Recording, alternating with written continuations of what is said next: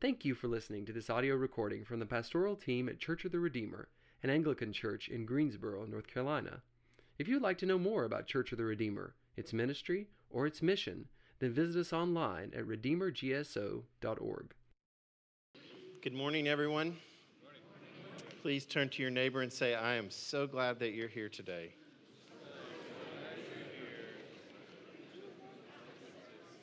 I hope you meant that. Well, it's fall kickoff again. Beautiful day, 65 degrees this morning. Labor Day is over, school has started back. And some of us are about to be devastated from putting our hopes and our dreams in the athletic performance of 18 to 22 year old college boys. Not me this year. No hope in OSU football. None. We are 2 0, though. So is Carolina. Don't get cocky, okay? It's fleeting, it will not last. As we enter into the fall season, we are beginning a new sermon series here um, the stories of Jesus, of the kingdom, here in this service guide. And it's a great opportunity for us to look at some of the very direct teachings of Jesus and what it means to be in the kingdom or the values of the kingdom. He was, by far, the most amazing teacher. He was a master storyteller. In fact, when you read his stories in their context, they are powerful, profound, and immensely personal. He was able to speak with such authority, and probably because as he spoke and taught, he conveyed such a profound depth of insight. And Jesus' stories were so personal because whenever he would tell the story, you could find yourself in different places in the story, especially in the parables. And as we see um, week after week that we're going to look at these stories of the parables, we know that Jesus had this way of speaking to people with these simple stories, but there was nothing simplistic about the stories. And in fact, his parables were always perspectives on what it means to live in the kingdom or values of the kingdom. His stories help us understand what God truly values, and therefore, finding ourselves in that story moves us to value the very things that God values. Every system has a group of values, whether you are a family, an organization, a school, a church, a club, whatever it is, there's some values that you hold near and dear, most important. When Angela Kay and I got married, I discovered that she valued cleaning the house every Saturday morning. It was not my value. we had a value clash. Jesus' parables give us a value clash, the way we think about things, what we value and what we prioritize, and then he tells us what God values and prioritizes. And we are faced with this great dilemma do I move to where God is, or do I remain where I am? Sometimes when Jesus would finish, he would say, Whoever has ears, let them hear. He does not mean physically. Whoever is really listening to what I say will understand the meaning. But sometimes you can hear the story, the parable, and miss the point. And that's where the parables become a mask. They hide the values of the kingdom. Today we're looking at Luke chapter 14, verses 25 through 33. I'll add on a couple of verses at the end. This parable is illustrating, in no uncertain terms, the cost of following Jesus or what it would take to be his disciple. It is very clear. The price tag that he lists is very steep. If you add this parable to the parable of the great price, you'll see this great combination of these two parables. In today's parable, he lists the cost, the price of following. In the parable of the great price, which comes later in Matthew, Jesus says again, the kingdom of heaven is like a merchant in search of fine pearls. And on finding one pearl of great value, he went and sold all that he had and bought it. In other words, there's a great cost of following Jesus, but there's also a great value. If you don't miss, it, sorry, if you miss the great value, the great cost will feel very harsh. So let's pray this morning for understanding as we look at Luke 14. Heavenly Father, we are thankful for your word, that it is true, that we can build our whole life upon it. On Christ, our solid rock is found. And so we pray this morning as we listen to the cost, the great price tag of following you, that you would not let our hearts be dismayed. For in following you, we find everything that we truly need and want. Holy Spirit, I pray that you would come this morning and be our teacher and guide our hearts to be ready to receive your word so that we may be salty in this world. And we pray this in the mighty name of Jesus. Amen. Okay, so Luke 14, maybe a, a structure for this passage, this little small story. Three things. First, we see in Luke 14, verses 25 and following, a call to discipleship, a call issued by Jesus. Secondly, we see that the path of discipleship, what it means to follow Jesus, is surrender. And third, Jesus tells us to be salty. Now, my son says salty means snippy. Um, I've had to relearn my vocabulary. Uh, you'll see what Jesus means in this one. So, first, a call to discipleship. In this section, which we've been going through, large crowds are following Jesus, and he's gained quite this reputation, which is why there's so many people flocking to him at this point in his ministry. And some are following because they're spectators, they're honestly interested. I was just in Rwanda for a week last week, and we did a, a showing of the Jesus film out in a village. Portable screen, projector, the whole like at dark cows mooing in the background, sheep running through. It was amazing. Um, but the, the way that they got a crowd together was they hired a marching band to march through the town, and it kicked up a crowd. There were hundreds of people that followed just to come sit for two hours on a dirt floor and listen to the story of Jesus. So I've found that where Jesus is taught or proclaimed, and certainly where he traveled, there were crowds around him because they saw in this person something that they wanted. Some were spectators, and some are following because he's functioning like a benefactor. Some people know he's healed some folks and he's doing some wonder working. But I want you to see something. Jesus' mission was very different than the mission of our world in 2019. Fame was not his focus. It's safe to say I don't think Jesus would have an Instagram account if he lived today. People were his mission, not crowds, not fame. When I was a freshman in college, I read a short little book called The Master Plan of Evangelism, written by a guy named Robert Coleman. Robert Coleman's about 90 years old today, and I got to meet him this summer at an event in Kentucky. And I got to shake hands with the man whose book literally changed my life some 30 years ago. He's in his 90s and he's still meeting and discipling men. And this is what Robert Coleman says, speaking about Jesus. I'll put this on the screen.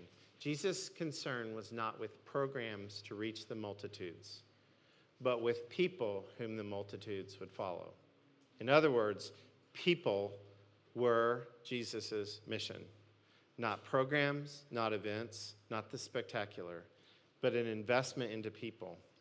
And that's why when Jesus calls us to be his disciples, we see in him a model of one who discipled, who poured his life into his followers, who loved them and affirmed them and blessed them and sent them out. It was not a program, it was a family. Let me show you two scenarios in this first part of what it means to be called to be a disciple. The first scenario is this Jesus says, if anyone comes to me and does not hate father and mother, wife and children, brothers and sisters, yes, even their own life, such a person cannot be my disciple. In other words, in this first scenario, Jesus is saying that love for Him, adoration of Him, is to exceed all loyalties. Love for Jesus is to be so far surpassing that our love for our parents will seem like hate in comparison. In no way is Jesus saying, literally, hate your father and mother. Rather, he's saying, Your love for me ought to make your love for your brothers, your sisters, your family, even your own life pale in comparison to your love for me. That's what it means to be called to be a disciple. The second scenario is this. Right after that, he says, And whoever does not carry their cross and follow me, listen to this, cannot be my disciple. Think about that. Hey, I didn't write this. Jesus said this. Whoever does not follow me, carry their cross, cannot be my disciple. That sounds so stiff, so harsh, so performance based. But our world, the reason we hear that and it's so harsh for us is our world is completely geared towards comfort, not sacrifice. I was flying home on the airplane back from Rwanda, and I think I had something that didn't settle well with me. And so I moved to this, the bulkhead and I laid on the floor. I was so dizzy, I thought it was just going to be a bad trip home. And the lady came and she, she woke me up, and she's Dutch, KLM Airlines, and she said, You've got to get up in her Dutch accent. And I said, you can arrest me. so, uh, I was so I wanted comfort above anything else. That's the day that we live in. We don't want sacrifice. We're not geared towards sacrifice. Everything must be comfortable and easy. So when Jesus calls us to sacrifice, to love him above everything else, it creates a little dissonance in us, a little decision point. Do I really want to believe that? Could I really trust that? and take that path? Or am I self interested? These words to huge crowds of spectators were probably a bit discomforting as well. We're able now to look back on Jesus' words, and we see that what Jesus meant was his cross meant his death. He is calling us to follow him even to his death. But we're able to see now and able to understand what he really means is our surrender. This is often misunderstood. Jesus isn't necessarily saying, lose everything, sell everything, sacrifice everything, but he's rather saying, would you be willing to surrender it if needed? To follow him is paradoxical. Here's the way Jesus' kingdom works to believe in him and follow him is absolutely free. You bring nothing to the table. But at the same time, it is tremendously costly. It is very costly to follow him. Salvation is a free gift of God. It's free, but it is very, very costly. It's costly because it cost him everything. And it's costly to me and to you because it can cost me everything to follow him. The famous theologian of the last century is a, a, man named Dietrich Bonhoeffer. He was a German theologian who lived and died in the reign of Nazi Germany. He once wrote this, one, probably one of my favorite quotes of all time. He wrote, Costly grace is the gospel which must be sought again and again and again. Let me go back to that. Costly grace we just heard that the gospel is a free gift, but it is a costly gift. And we must seek it again and again and again. And above all, it is costly because it costs God the life of his son. Sorry, I typed that. My bad, not the song. You were bought with a price, and what has cost God much cannot be cheap for us. Above all, it is grace because God did not reckon his son too dear a price to pay for your life, but delivered him up for us. Costly grace is the incarnation of God. It is free, but it is costly. I recently received this email from a, new friend I made in the last year who's a pastor in Bhutan. Hi, Pastor Allen. Greetings to you from Bhutan. Hopefully, you're doing well over there. Pastor, pray for me in my ministry. This day, we are facing lots of problems from the Bhutan government. Directly or indirectly, they are giving warnings to us not to share the gospel here in Bhutan. Here, the Christians are suffering under government pressure. Pastor, hope all your family is doing good. Continue to pray for one another. Your prayer and concern will be highly appreciated. Warm regards, Pastor M. As Christians of this day, we just really don't appreciate the sacrifice that many of our brothers and sisters pay to follow Christ in their context unless we visit them or get to know them. You must be willing to see that following Jesus is the highest and the greatest calling on your life, but it is costly. You must be willing to see that.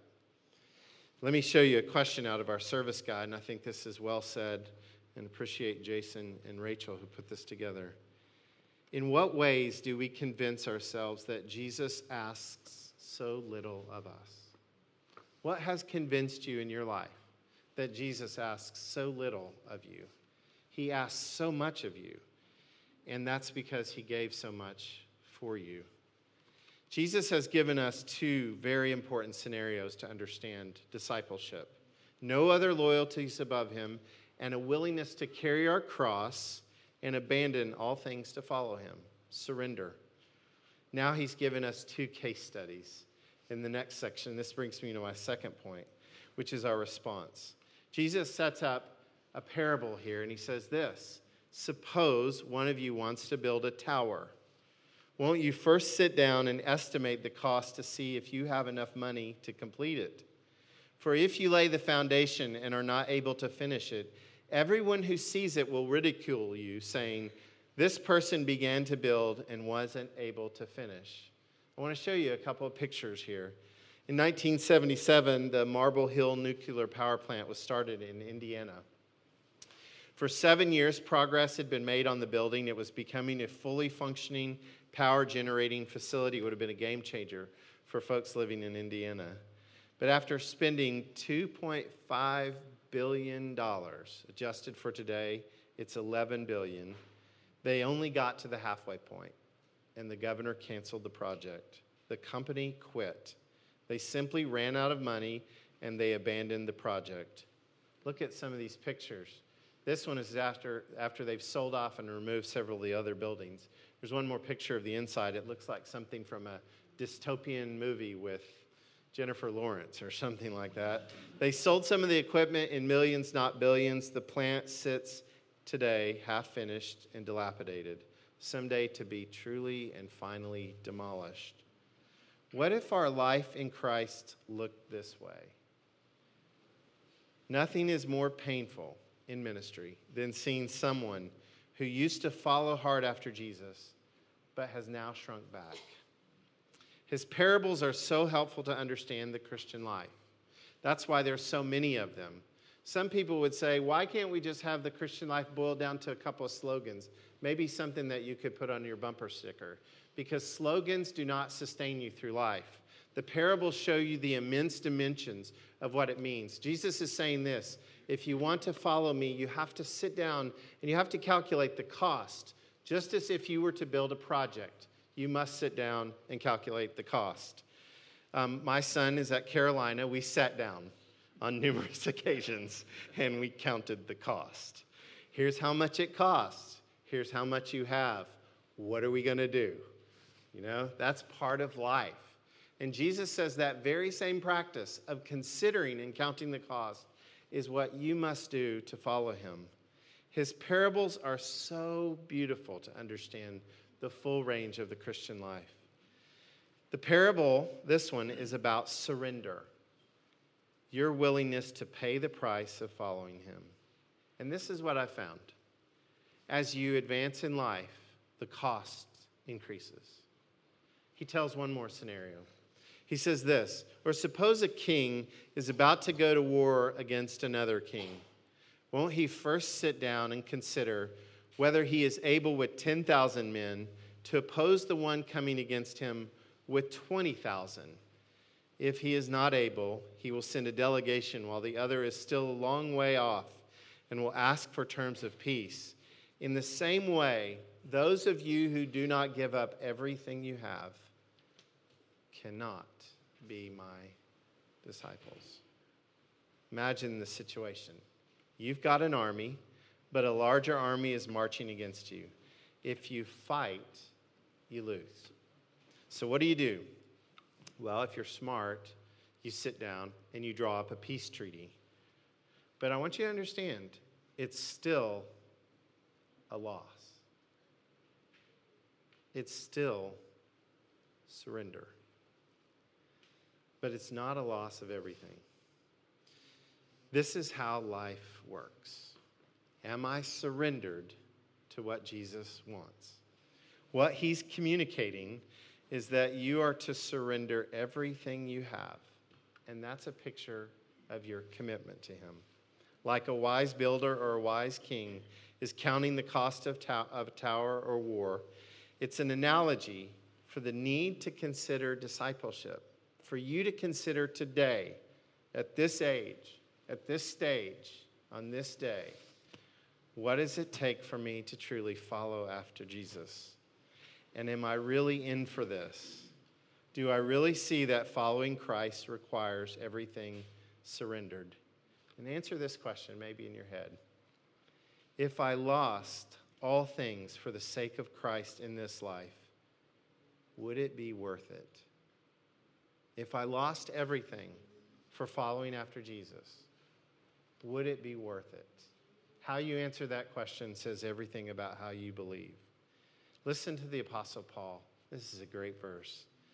What is more, I consider everything a loss because of the surpassing worth of knowing Christ Jesus my Lord. Think about that perspective. What would it take in your life to be able to say that? I consider everything a loss. I could lose everything. I could give it all away. I could let it go if what I have truly is Christ Jesus, my Lord. For whose sake I have lost all things. Paul says, I consider them garbage. One translation says rubbish. One says dung. Uh oh, the Bible cussed. I love that. I consider them garbage, rubbish, a pile of you know what, in surpassing knowledge of knowing Christ and gaining Him in this life. This is what Jesus is precisely getting after with his stories. One way of explaining our life in Christ is surrender. And everyone surrenders something. When you get on a plane, you surrender your freedom to move about the cabin. When you go in a library, you surrender your right to talk. Shh. When you have kids, you surrender your sleep, your money, your time. Just about, no, I'm just kidding. We, we really are used to having surrender. We surrender things all the time.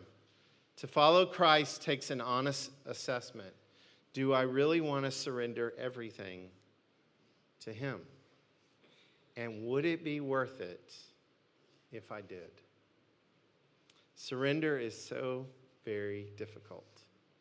I don't want to let go of things. Yet at the same time, surrender is so freeing. Let me briefly remind you of who we are surrendering to the Alpha, the Omega, the risen Lord, the image of the invisible God, the bright morning star, the door, the gate, the bread of life, the Prince of Peace, the author and finisher of our faith, the author of eternal salvation, the consolation of Israel, the great high priest, the head of all things, God with us, the God who saves us, the Lamb of God, the light of the world, the Lord of Lords and King of Kings, the Messiah, the mighty one, the Prince of Peace, the Prince of Life, the Shepherd of our souls, the Son of God, the truth, the way, and the life. You are not putting your life into someone's hands who is not trustworthy. You're not. When you surrender your life, you surrender your life to the author of life. We place our trust in people all the time. But the place where greatest trust is needed is with Jesus. When I was in fourth grade, my dad took me out of school, very unusual, and he took me to a park and set me on a horse statue. And he looked at me from down below with tears in his eyes, and he said, Your mom and I are getting a divorce. And in a few short words, my world was shattered. I made a vow right then and there. I, did, I wouldn't have known about it until later in life, but inwardly I made this vow, this promise. Here it was I will never trust anyone else. Have you ever made a vow because you've been hurt? I'll never trust anyone else. How can you really trust anyone? They'll eventually let you down or fail you. So never trust anyone. That's a vow I made in fourth grade. Or anything, maybe except even myself. Maybe I can just trust myself, be true to myself. And then I met Jesus, and I realized even I wasn't trustworthy. I had a hard time trusting people, but I didn't re- realize that I was a person who couldn't be trusted either until I heard the gospel. In fact, none of us can. The Bible says we're really great at faithlessness, not faithfulness. But Jesus is the faithful one. I long to know someone I could trust. I spent years searching. And when I became a Christian, I placed my trust in Christ. I actually don't uh, think the phrase accept Jesus in my heart is all that helpful, or even biblical for that matter. I've learned that to accept something is cognitive, but to trust in something takes my whole person, my whole body, my whole heart.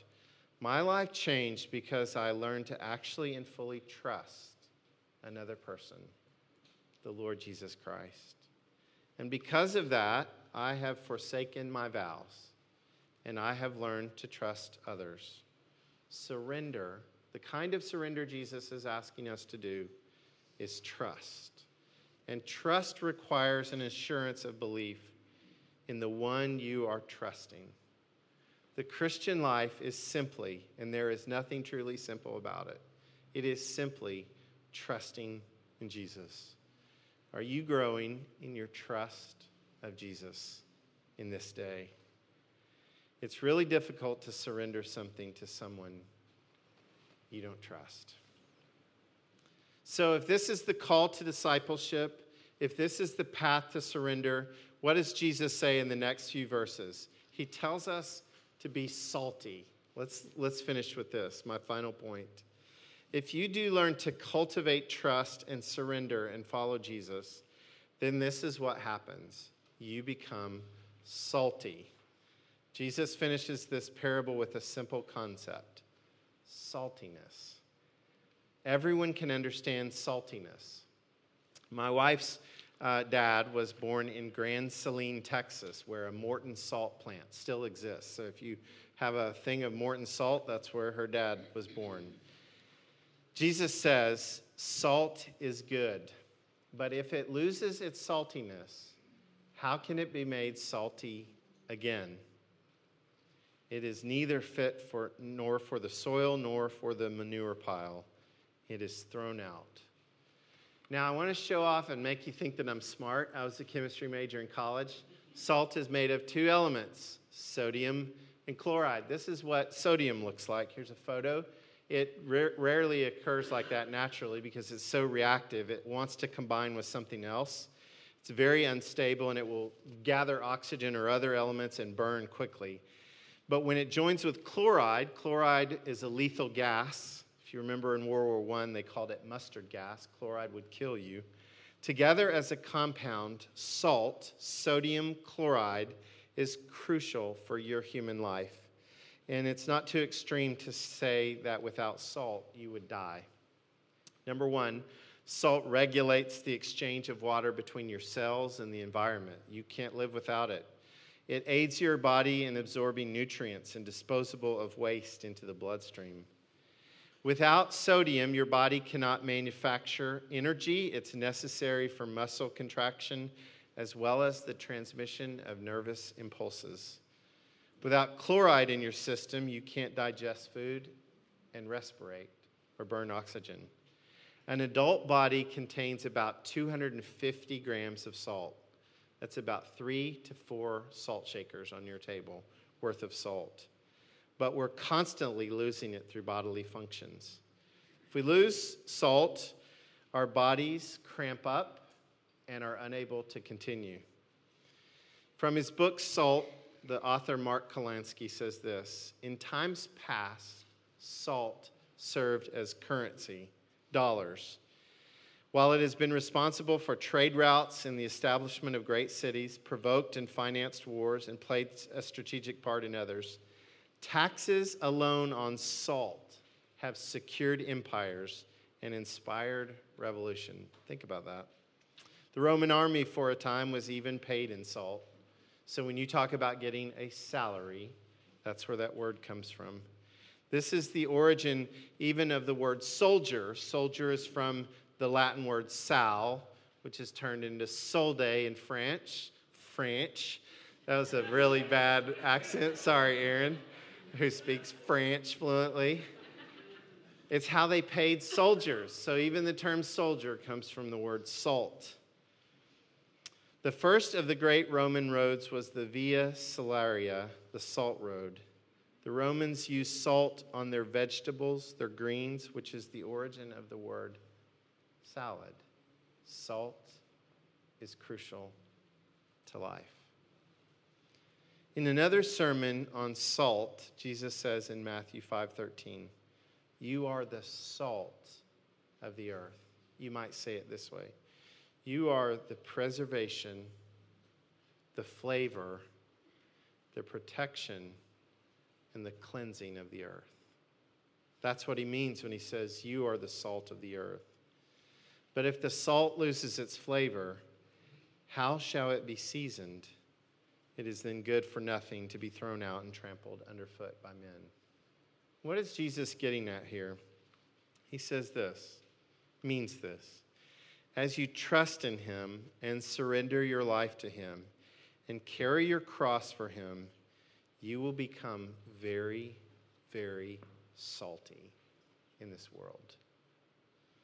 As you hold on to your life, hold on to your prestige, your comforts, your way, self preserve at all costs, trust no one, you will be less salty. I think the best way to conclude this sermon or land this plane is to say what Jesus said at the end as well. Whoever has ears for this parable, let them hear today. In the name of the Father, the Son, and the Holy Spirit. Amen.